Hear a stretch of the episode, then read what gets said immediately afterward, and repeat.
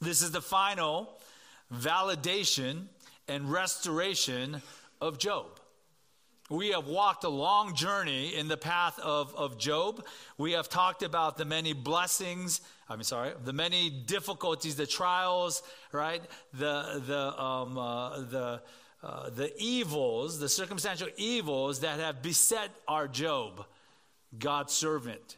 And now, coming to the end of this, this tremendous book, we find ourselves looking at his restoration and you know, the word blessing simply does not fulfill or satisfy how to describe the finale of the book of Job.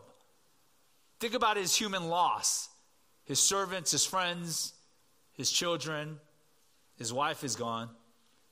Think about the suffering of the body, right? He is ill. He's convinced at some point that he's going to die. His physical life is fading. He has pains constantly, constant itching or scraping of himself, right? As boils have busted out from the bottom of his feet to the top of his head. Think of the ostracism of family. We're going to find out in the end of Job here. Job does have extended family. Why haven't they come? And we'll have, I think, a guess at that. But he has been left out like a social pariah sitting outside the city on the garbage heap. He's done. We have accusations from those that should be his friends and comforters. We have accusations of sin, of, of hidden sin, of, of, of not being the man that he is, calling him a hypocrite, demanding that he repent of stuff that he is convinced that he has not done. And so, for Job to be restored and to call that God's blessing on his life, I think is an undersell It's not just blessing. I think the term that I'm looking for to kind of uh, uh, punctuate what happens to Job at the end is vindication. Vindication. To vindicate, that's a verb, is to justify, especially to justify against strong allegations of wrongdoing. This is Job this is who Job is. He is a righteous man who has, yes, in, this, in the struggle of fighting for faith, has begun to complain.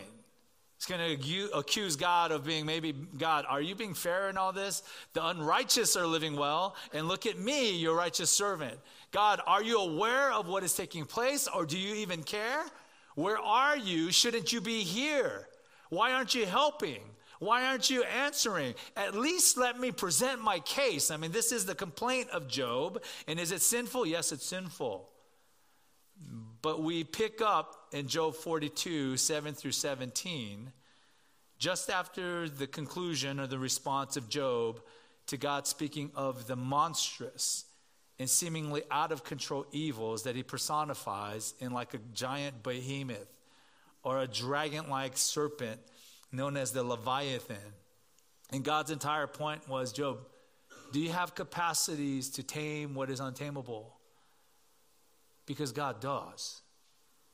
And he redirects him. How does Job respond? Job responds, I'm going to read you his response in verse 42, verse 2, and I'll read the rest of Job's vindication throughout the rest of this chapter, and then we'll pray. Then Job answered the Lord and said, I know that you can do all things and that no purpose of yours can be thwarted. Who is this that hides counsel without knowledge?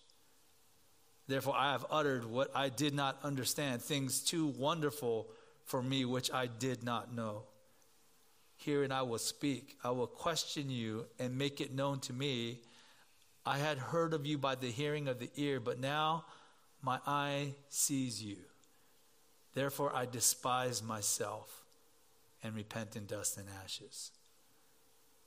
After the Lord had spoken these words to Job, the Lord said to Eliphaz the Temanite, My anger burns against you and against your two friends, for you have not spoken of me what is right, as my servant Job has.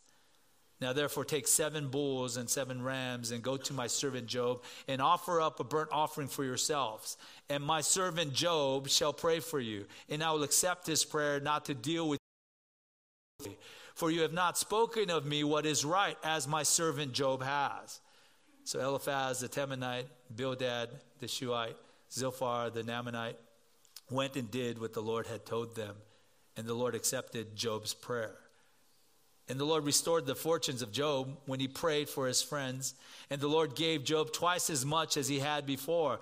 Then came to, his, to him all his brothers and sisters and all who had known him before and ate bread with him in his house. And they showed him sympathy and comforted him for all the evil that the Lord had brought upon him. And each of them gave him a piece of money and a ring of gold. And the Lord blessed the latter days of Job more than his beginning. And he had 14,000 sheep, 6,000 camels, 1,000 yoke of oxen, 1,000 uh, female donkeys. He had also seven sons and three daughters, and he called the name of the first daughter Jemima, the name of the second Keziah, the name of the third Keren Happuch. And in all the land there were no there were no women so beautiful as Job's daughters. And their father gave them an inheritance among their brothers. And after this, Job lived 140 years and saw his sons and his sons' sons, four generations. And Job died an old man and full of days. Let's pray.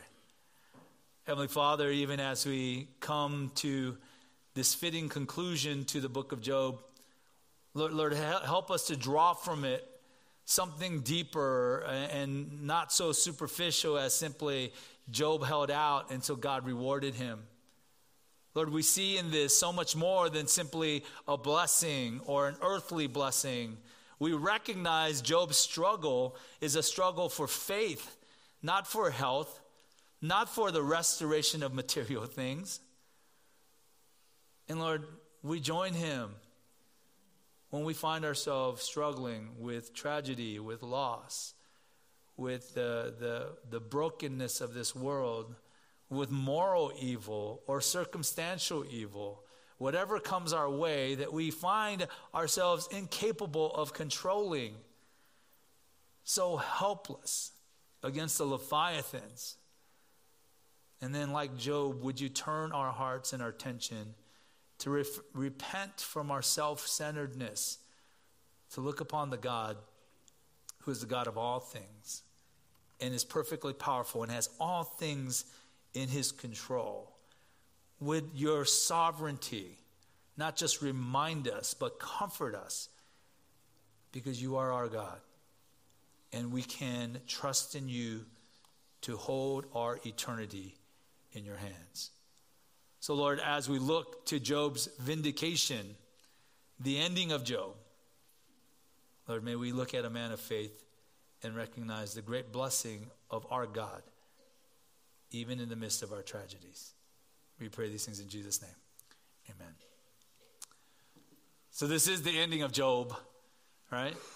Two primary, I think, movements in this last uh, couple chapter, uh, couple of paragraphs. One is God's vindication of Job, and the second is his restoration. And I'm saying that separately because I think, on the one hand, verses 7 through 9, He's talking about, I'm, I think the scriptures are talking about God's vindication of Job as his servant. As his servant. It's interesting because if you think about this, if the scriptures, if Job ended at verse 6, right? Verse 5 and 6 I had heard of you by the hearing of the ear, but now my eye sees you. Therefore I despise myself and repent in dust and ashes. I think we're left to draw our own conclusions to the degree that at least his friends might think, finally, finally, Job, you repent. It's about time. You know, you admit that you've been talking wrongly about God. Maybe not to the degree that we have been saying, but clearly you have been in the wrong. If scripture ended at verse 6, we would leave with Job's fault, his repentance, but nothing more. No, but it continues, and in fact, where it continues is almost surprising. It's a little surprising to us, but it must be shocking to the three friends. Because here they are thinking that they are bringing a word of righteousness on behalf of God to rebuke Job for his hidden sins. But instead, they find themselves not only on the spot for being rebuked by God, but also having to look to Job to be the minister the go between that would make things right between them and the living God. I, I, think it's tremendously interesting, and that's like a vindication, especially in verses 7 through 9, is the right word. God vindicates Job. The servant is vindicated in verse 7. After the Lord had spoken these words to Job, the Lord said to Eliphaz the Temanite, My anger burns against you and against your two friends, for you have not spoken of me what is right, as my servant Job has. Let me just say a quick word because I think it's interesting. Like Eliphaz is called out as the leader of the three. And it's probably because he's the older. Perhaps he has kind of been the leader. Maybe we might put it in terms of he has discipled these other two men. And this often happens, right? The, the, the slight miss of a leader in the next generation or the one that he disciples would be a little wider miss. And then the one after him is a much wider miss. And we saw that even in the way that they addressed Job from the beginning and throughout the three cycles, didn't we? We saw, we saw Eliphaz, um, who's kind of approaching Job with almost a gentle judgment, right? He probes in his first round. Second round, he is saying, hey, listen, like God doesn't just do things out of the air. He does stuff because he's intentional. And by the third round, he's saying, you, you are being pompous and arrogant, Job. You are in sin, right? He's gentle judgment. Bildad comes a little stronger. He speaks of the idea of God being in control of all things. And as He is the creator and nature shows, He is very intentional. Only what He demands or what He expects that nature produces. And if that's the case, something is going on. Then, and as the, as the two other cycles unfold, He says stronger stuff. You must be hiding stuff. You're looking at young women or you're taking advantage of the poor. There's some stuff that is going on. And then we have Zophar. So if you have missed a little bit of the mark with Eliphaz, you have missed a little more of the mark in Bildad, then by the time you get to Zophar, he is the extreme judgment. He comes at Job and says, Man, I don't know, but God is God and God is just. And I know if God is just and this has happened to you, something doesn't measure up. Then, as the two other cycles continue, he doesn't even speak on the third, but by the second, he is speaking of hell and judgment of what the wicked deserve. And he's applying that to Job. All of it false. But there is a leadership here, there's a discipleship here that has gone from a little astray to a lot astray to plain out judgmentalism. It happens in those cycles. We have to be careful of ourselves. Whether we're leaning towards, like, oh, oh God loves everybody, let's just love everybody or God is just and he's going to judge you, and we need to point out he's going to judge you, right? Like you lean too much in one direction, then those that follow might lean a little bit further, and there you go. You have the whole crew. And the Lord speaks to Eliphaz, the Temanite in particular, and he lets him know, My anger burns against you and your two friends. This isn't mild. This isn't God going, Hey, you know what? You guys kind of missed it.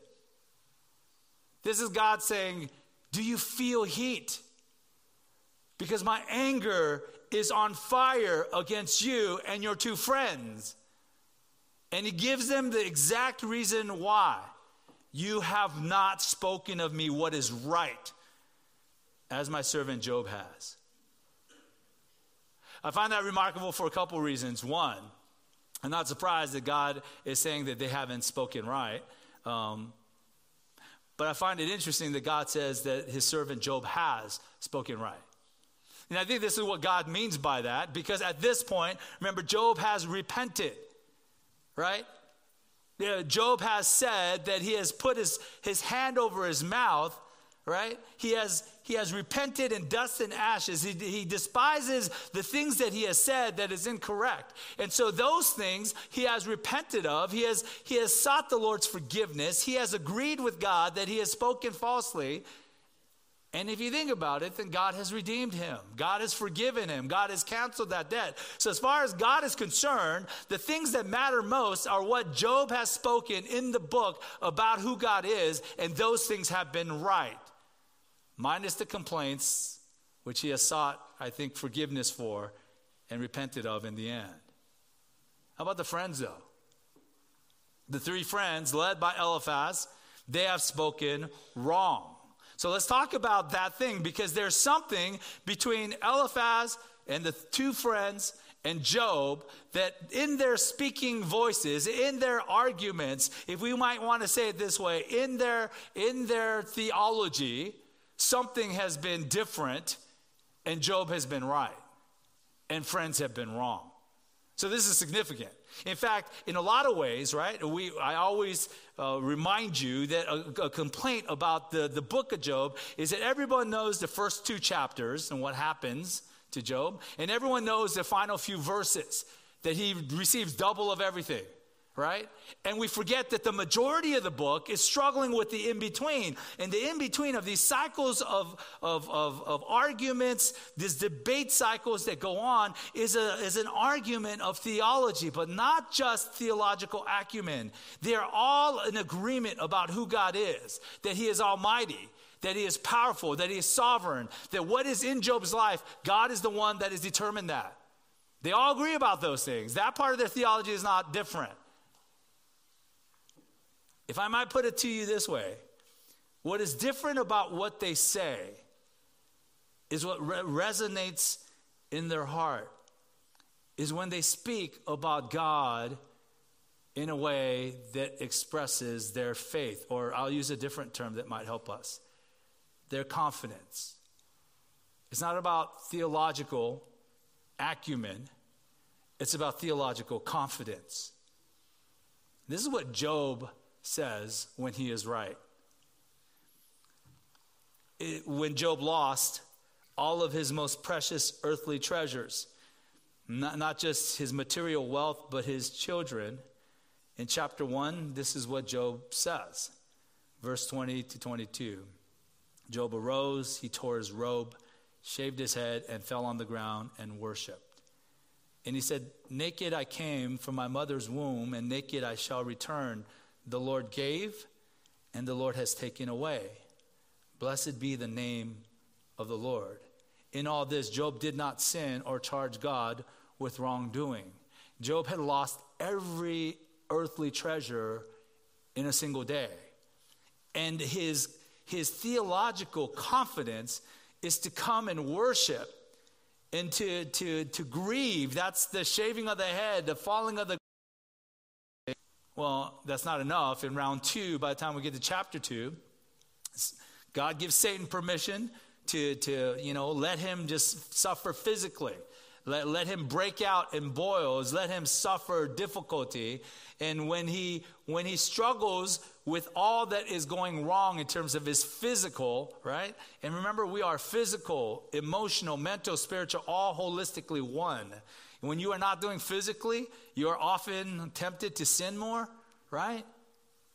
And if you are if you are struggling with anxiety and mental struggle and, and pressure and you know and stress, that could show up in physical ways. Right? We are all one. And for Job to go through the most difficult loss and then his own health to be failing so quickly, how would he respond? What is his theological confidence there? In Job 2:10, he says this. But Job says to his wife, who says, Maybe you should curse God and die.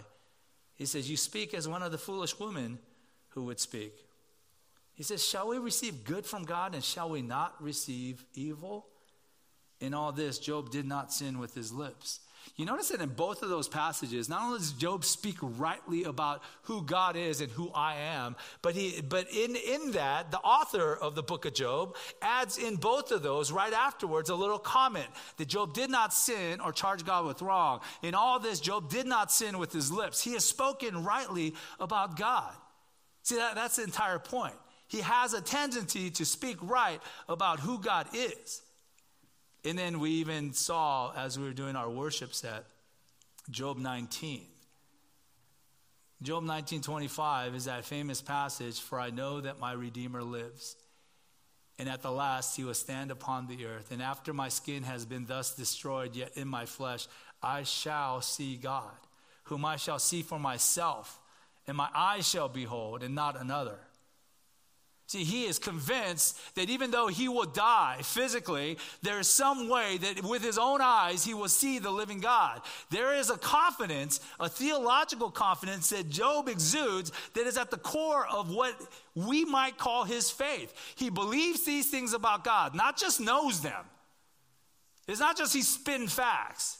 He's not just saying, oh, God, yeah, powerful, sovereign, creator of everything. I got that, I got that, check all these boxes. No, he is confident about that. He knows who God is, and he knows this is from the Lord. But he can neither blame him or be upset with him, but recognize that even if he dies, if this is his end, and if the entire story goes a tragically different route, at the end, the Redeemer will be here and I'm dead, but somehow I've got to be alive because I got to see him with my eyes, with my own eyes. It's got to be me, not some poetic, I will see him, right? I will see him. He is convinced of this. This is his theological confidence. The point is that his that Job foundationally he does affirm God's sovereignty. All this is from his hand.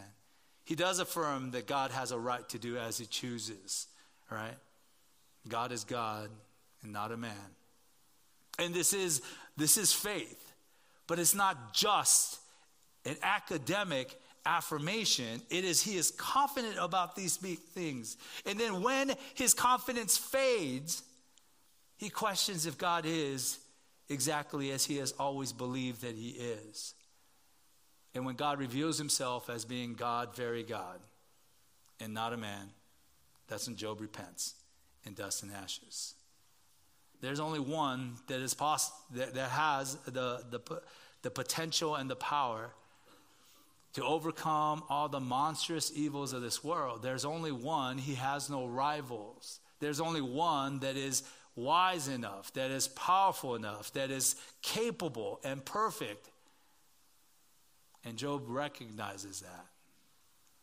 What are the theological confidence of Eliphaz, Bildad, and Zophar? And we have to understand this because, because, right, they have spoken that which, according to God, is not right, like his servant Job has. And it is enough that God would warn them strongly, severely, by saying that my anger burns against you and your two friends, because you have not spoken rightly about me. This is interesting because so many of the things that they have said, right, theologically speaking, are accurate. Like I said, they affirm God's sovereignty constantly. Job, this is happening because God has sent this. You realize that. Job says, Of course I realize that. And they say, See, why is this happening? Job says, That's what I want to know. And they're saying, No, we already know. Because God is perfectly sovereign and he's perfectly righteous. Are those things true? They're absolutely true. If you take the, the statements, right, of Job's friends throughout their cycles and they speak about God, you could pull them out and without any context, you could put them on a little card, right? And say exactly what they said, and you would affirm that. Theologically, that's true. God is absolutely sovereign. God does cause all things to happen. God is always in control. And God is only and always exclusively righteous. These things are all true, right? And yet, and this is what I'm saying, is their theological confidence goes a slightly different, different direction. When they spoke wrong, it was in their false accusations and assumptions about how God works in this closed system that we called retributive justice. You do good, you get good. You do bad, you get bad. Now, now technically speaking, is that not true? That the God of this universe, he demands right and he rewards right. And he demands right and he punishes wrong. That is true. But that's not the entire system. Because if you press that hard enough, if you slam that button enough, right, what you get is you do good, you get good, you do bad, you do bad. And the oversimplification of that as a principle of life is at its best legalistic and at its worst is pure judgmentalism. Their confidence, theologically, is in a God that they are so convinced is so singularly simple And understand this, right? When we speak about God's simplicity theologically, we don't mean that he is just on or off. We mean that he is simple in the sense that he's the pure essence of something. So when scripture says that God is merciful and gracious, you will not find a human being, a vassal, a king, a ruler in any time in history that can be as gracious and merciful as our God. There is no human version that can match the pure essence and simplicity of the depth of God's grace and mercy. And so when we speak about his judgment and his righteousness, similarly, there's no human being that can match it. There's no individual in history that could demonstrate, right? Right, in a humanly speaking kind of limited way because he is infinite in his justice and his righteousness. He's the pure essence of that. That's the simplicity of God. That whatever he is, he is in full every attribute in full. That's the point. It doesn't mean that you can boil him down to one or two points.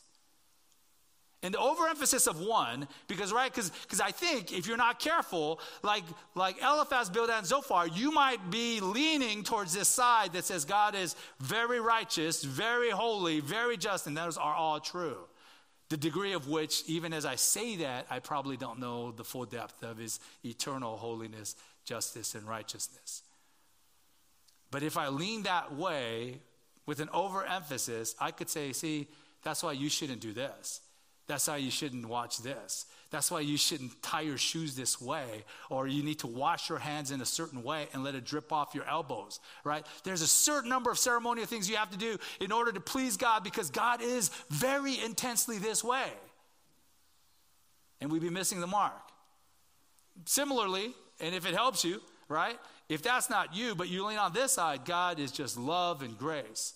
You could do that because He is, to a degree that none of us can fully fathom because we are not eternal in our minds with the full capacity of understanding what it means that God is infinitely all of these things, is the pure substance of this, and is just simply love, grace, and mercy.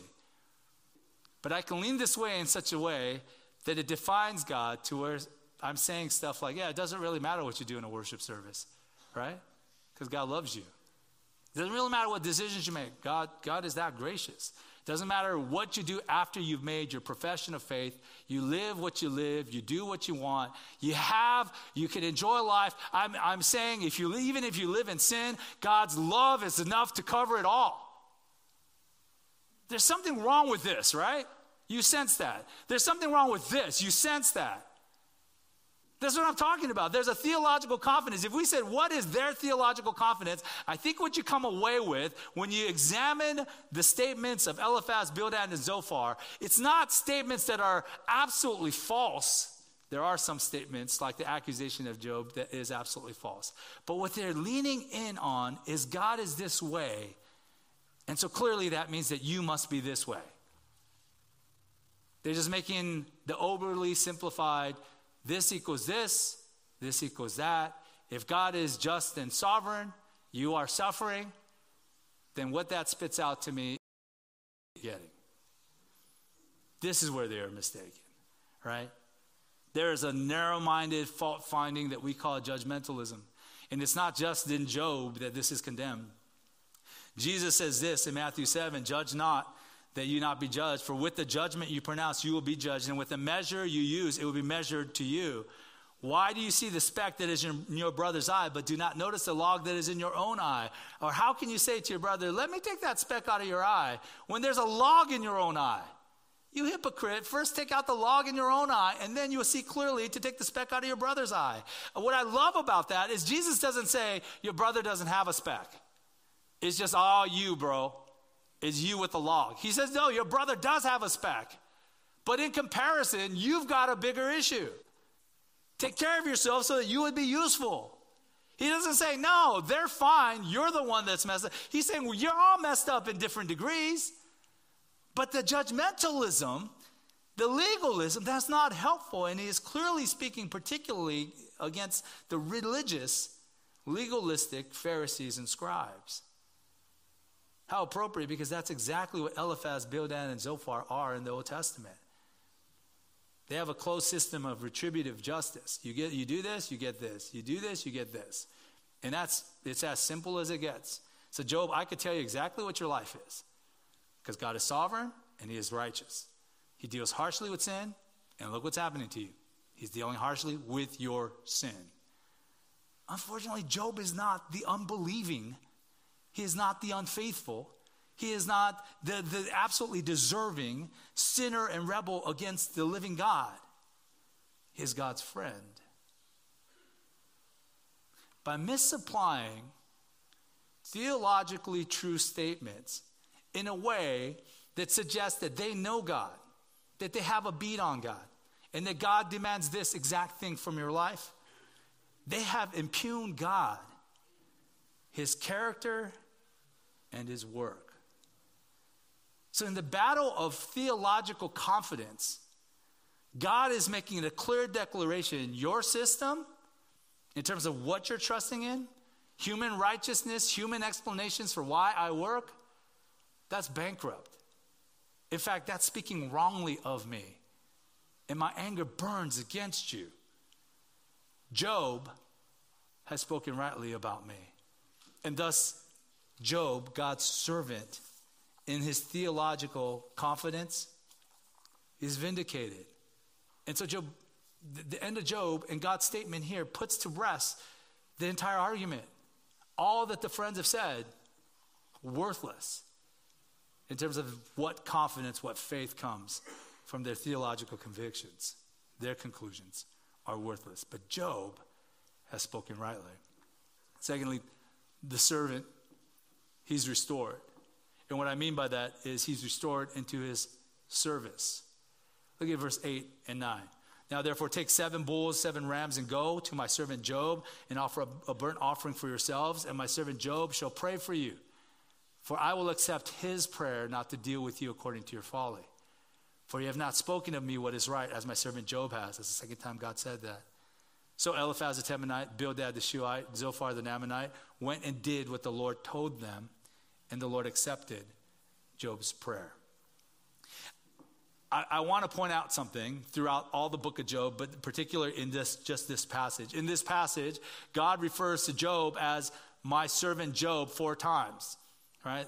The last part of verse 7, three times in verse 8, in fact, throughout the entire book of Job, whenever God speaks, Job, his name, he calls him my servant Job. He doesn't just say Job, you know, that Job. Which Job? You know, the guy in the east, he's really rich. You know, he doesn't have to define him. He says clearly that he is one, that he is my Job. He belongs to me. And secondly, that he is my servant, Job. He is a servant unto me. It's an affirmation about who Job is, his identity to God, from the very beginning in the opening chapters of the book of Job. He says to Satan, Have you considered my servant Job? He is mine, he is my servant. I treasure him. That's the way God speaks of Job, and that's come um, servant is the right term, right?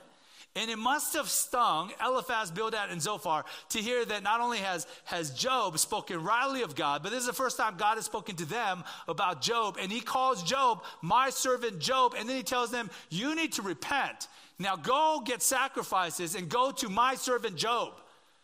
How the tables have turned, how humiliating it must have felt for them to recognize not only have they spoken falsely about Job, God's servant, but they have spoken falsely about God Himself.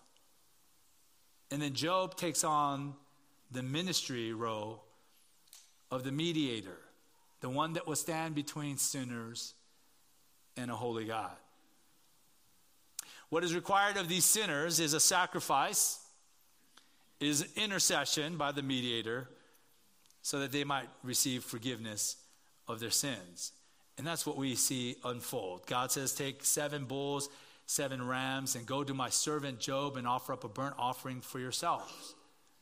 God has told them what they have done wrong, and He says, I'm going to give you a chance to be forgiven of your wrong. So go and go get seven bulls, seven lambs, or seven rams, right? And, and I, I'm not sure what the deal with that number is. There are some who think that number seven is particular. Maybe. I know that Numbers 23, when, when Balaam right, speaks to Balak and he's saying, okay, we need to make an offering to the Lord. He says, build seven altars, prepare for me seven bulls, seven rams. So pre-Mosaic law, maybe that's that's what it was. You offer seven, and that's that's the number of how many of these that you offer as a sin offering unto the Lord. In any case, the key is that there is a sacrifice, then there's intercession by the mediator. It says, and my servant Job shall pray for you and I will accept his prayer. It is interesting because, as Albert Barnes points out, right, it's presumed that Job would be ready to do this and would not hesitate thus to pray for his friends. I mean, but we might forget, right, that, wait, weren't these guys just literally a couple of speeches earlier saying, Job, you know, you are a fool and you're going to burn in hell because you have some hidden sin and you won't confess it, and God knows. They walked away saying, well, listen, all I can tell you is God knows right? And you're going to get yours. Like for it's it's assumed that God is God has not prepped Job as far as we could tell. He has literally turned from you guys have sinned, and Job is like saying, "Okay, Lord, thank you. I, am vindicated, right? I, I thought I thought I had not sinned in a way that deserved this, right? And even as Job is thinking about that, that God is on my side and he's vindicating me. He, God literally says to the friends, Now go get sacrifices ready, and Job's going to take care of you. There's an assumption on God's part that Job is ready to just go, okay, you know, still got stuff, you know, busting out all over me, still struggling to get up and stand up and walk well. But if this is what the Lord says to do, this is what I am most willing to do. There is something about Job that God assumes he would do that immediately, and he does. And they do what God tells them to do. And Job prays for them. And God says, if he prays for you, if you offer sacrifice and he intercedes for you, I will accept this prayer and not deal with you according to your folly. For again, and he emphasizes it twice, right? For emphasis, you have spoken of me what is not right, as my servant Job has.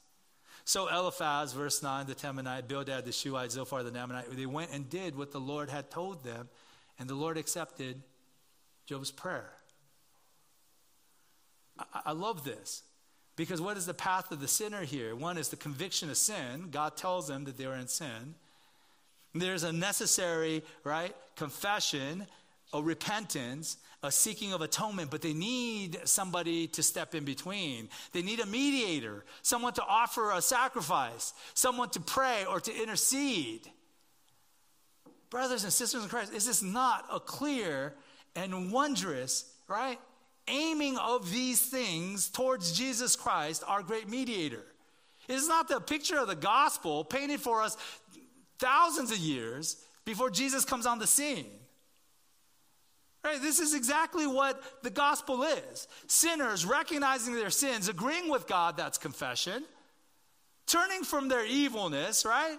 Repenting, trying to do what is right, and seeking atonement, asking for forgiveness. But we need someone to step in a mediator, a redeemer, someone to take care of the sacrifice, someone to offer a prayer and a begging of salvation for this fool.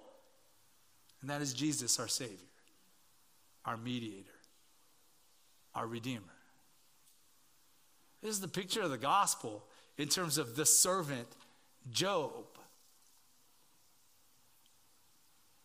I think it's worth noting also that the first thing that God does in terms of Job and his restoration is not the restoration of his health, his possessions, and his family. It is a restoration of his ministry, right? A spiritual service. And before all the blessings come back, before all the good things and the long life is pictured and established and is a testament to God's graciousness in Job's life, in his temporal good, God restores not just fellowship, but ministry, spiritual purpose, and usefulness. Job's life is a picture of all those things, right? I'm moving way too slow. That tends to happen in, in the book of Job. But that's God's vindication of Job, his servant, right? Verse 7 through 9. Then the longer part, which surprisingly will be the shorter part, it's God's restoration of Job. This is the section of his blessing, right? And you'll see how quickly this goes. The, the shame of Job's story, like I said, is that so many of us just know the first two chapters and the final ver- few verses. And so we're tempted to think that it's about Job's suffering and about his faith and endurance. And as a result of that, how God pours just blessing and stuff into his life. Right? Oh, you suffered so much. Let me give you double everything. And that's all we might draw from that. We might draw from the book of Job, if all remember is the first two chapters and the last few verses, that Job suffered much because of that stupid Satan guy. And then at the end, God gave him double everything that he had to enjoy in this life. And we'd be so vastly off the mark. If we've been following all the arguments, accusations, and complaints through 40 something chapters, we know that the questions are not merely material physical. They are those, but they're also emotional, they're spiritual, they're existential, they're powerful. There's so much more at stake than just, I lost all my stuff.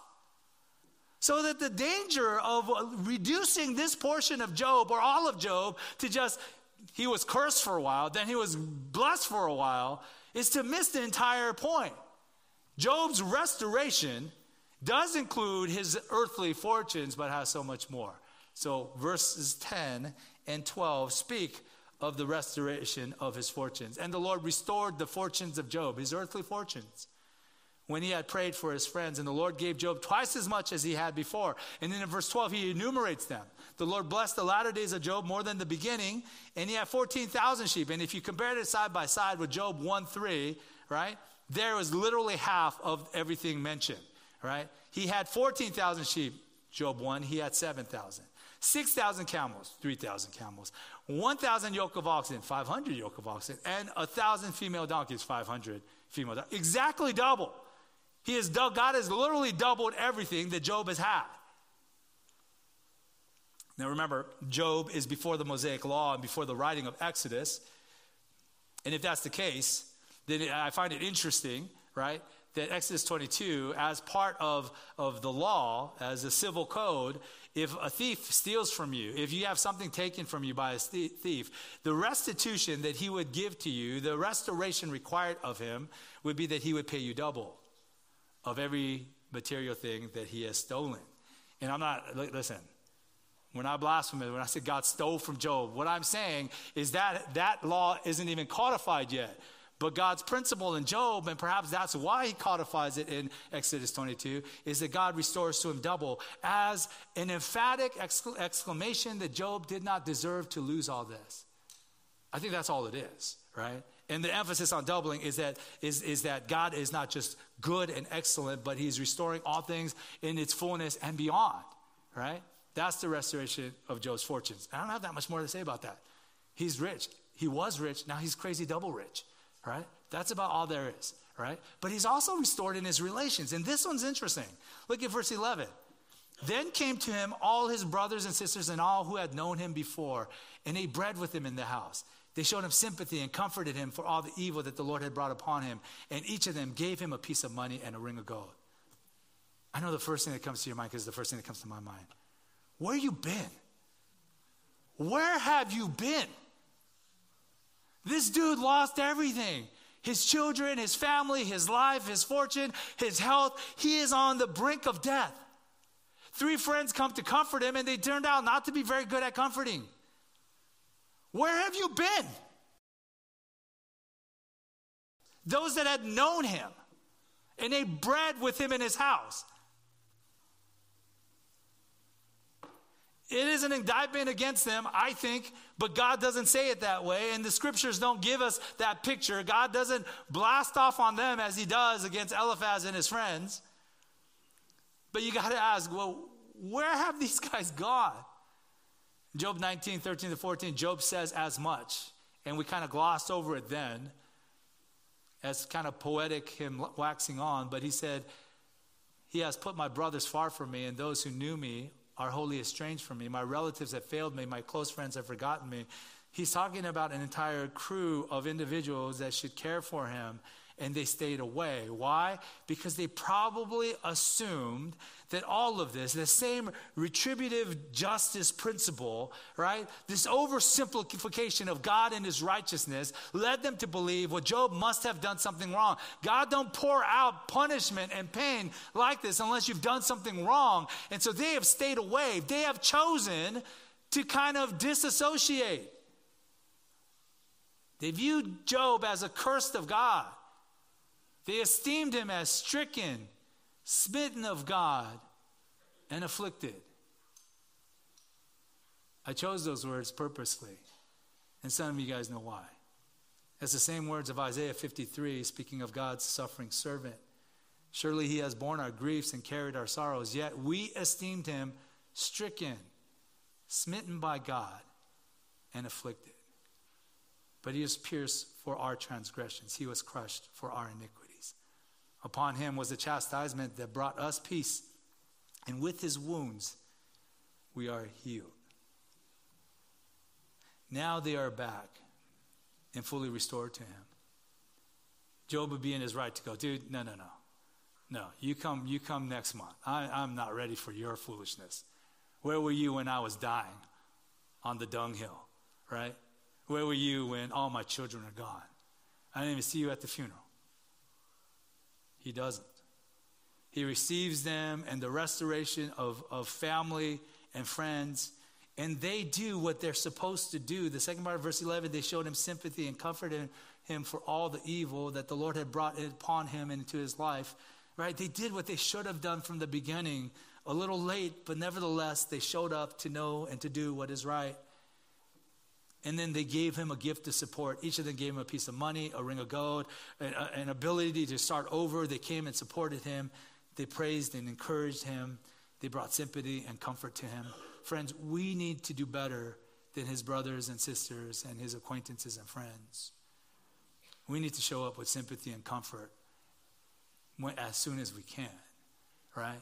Not waiting for others to do it, not assuming that, you know, well, maybe there's something wrong here. We, we, we need to step into that space. Let that be a simple application, but an interesting one about his relations. God also restores Job's offspring, verses 13 through 16. He also had seven sons and three daughters. He means seven more sons and three more daughters. And he called the name of the first Jemima, the name of the second Keziah, the name of the third Keren Happuch. Bless you and in all the land, there were no women so beautiful as Job's daughters, and their father gave them an inheritance among their brothers. I, I, let, me just, let me just say this, right? Because again, we're kind of rushing here. But he had children again.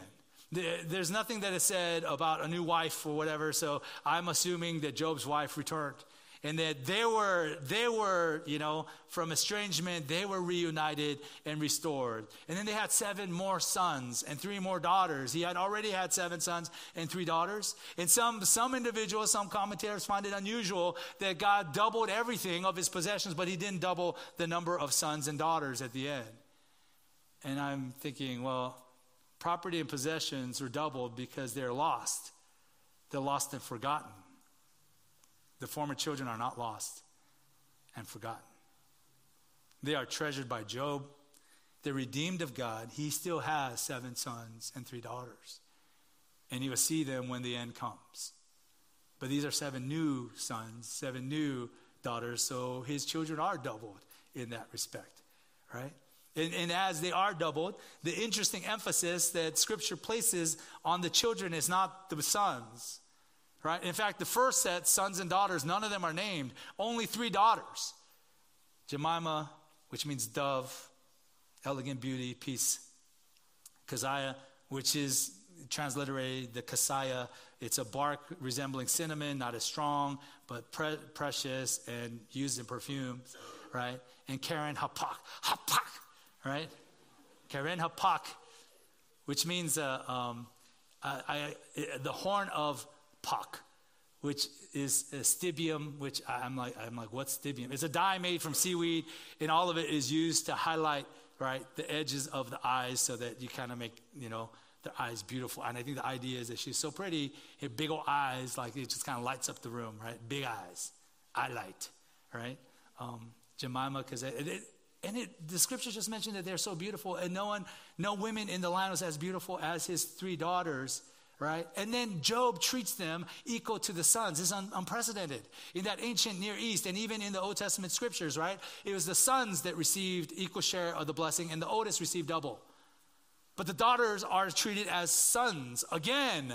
Is, is that, is that kind of a, a foresight, a foreshadowing of the things to come? I think so. 1 Peter 3 our wives are joint fellow heirs. They receive everything that we receive in the things of the Lord, right? They're joint fellow full heirs as us. And so these are the daughters. But the question is, why does God emphasize these daughters? I don't know. Maybe there's something about daughters that is precious and speaks of tenderness and love, and not just of continuing a name or a legacy, right?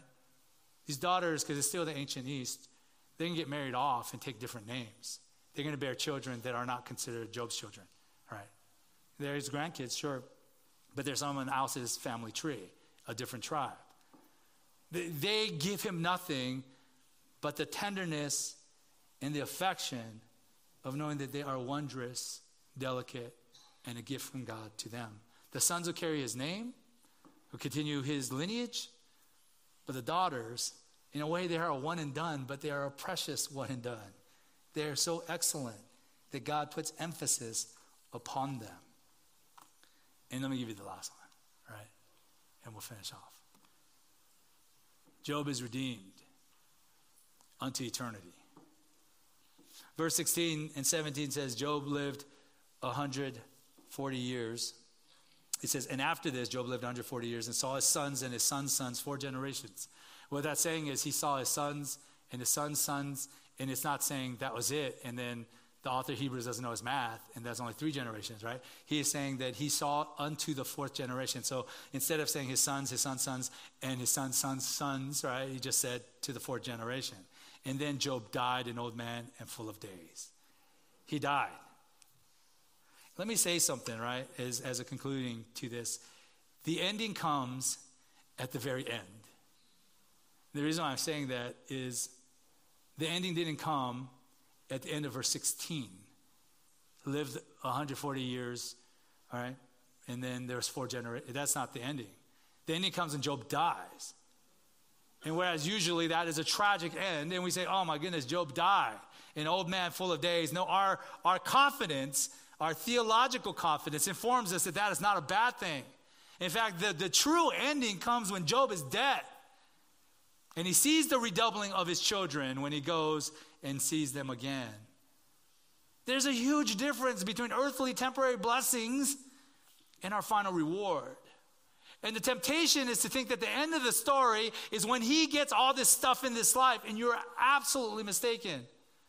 The end of the story is when Job goes home, when he sees God face to face because the confidence, his theological confidence, that he has and who God is and that his Redeemer lives and that he will look upon his Redeemer with his eyes, that is true and satisfied when he sees God face to face. And in the same way, the gospel of Jesus Christ, the absolute value and the reward and the goodness is not in that this life will be easier. It will not.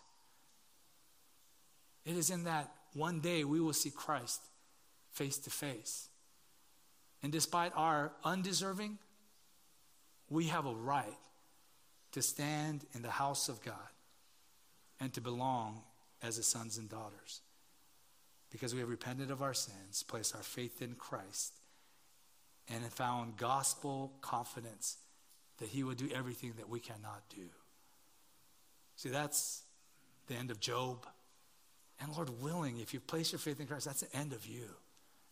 I love how the Septuagint, the Greek translation of the Old Testament, at the end of Job, after all of this is said, everything that we read, it adds this little concluding side remark. And it is written that he will rise again, and those whom the Lord will ra- with, with those whom the Lord will raise up in that day. It, it's like the, the, the translators put a little margin a note and said that it, it is written, there's some oral tradition somewhere that says that Job will rise again. And he will be in the resurrection with all those that have placed their faith in God. And we would just add to that with greater accuracy all those who have placed their faith in God, right? Through Jesus Christ, his Son. Let's pray. Heavenly Father, we praise you for the message of the book of Job and all that we have learned, and we treasure, Lord, every part of it. And Lord, Lord, we know that some of it is hard, some of it is difficult for us, but Lord, we hope that it has been an encouragement to our souls to think rightly about our God, about who He is, and the right place to place our confidence, the right way to think about Him, so that we stand for His grace, His mercy, and His righteousness. All of those things meeting in Jesus Christ. So help us to look to you, to trust in you, to live for you. And despite all the prevailing and uncontrollable evils of this world, to find our gospel confidence in you through Christ. In Jesus' name we pray.